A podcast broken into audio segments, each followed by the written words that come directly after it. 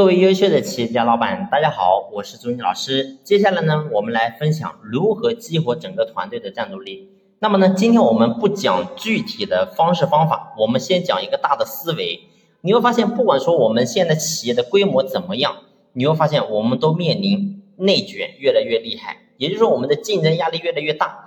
那么我们做老板，在这个时候，如果说你还是按照过去的思维认知，按照过去的打法，那么我想呢，在现在这个全新的时代，确实你会发现跟不上。所以呢，我想我们做老板，首先你必须要在思维认知你要先打通。那么这也是我前面给他重复在讲的话题。那么呢，我想告诉大家的是，你会发现，不管说我们的企业规模是大或者小，在企业当中，你会发现。永远给企业创造价值的人永远是少数，然后呢，大部分的人都是平庸的，不属于人才。但是呢，你会发现你也少不了他。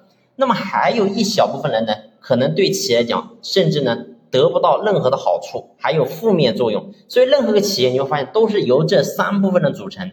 那么呢，我们通过大数据去比对的话，我们发现一般的企业在公司内部。真正给公司创造价值的，永远是百分之二十的人，然后呢，剩余的百分之七十的人都是平庸的，还有百分之十的人是给企业会带来负面作用的，所以我们称之为二七三法则。所以这是在企业当中我们大量的调查最后得到的结果。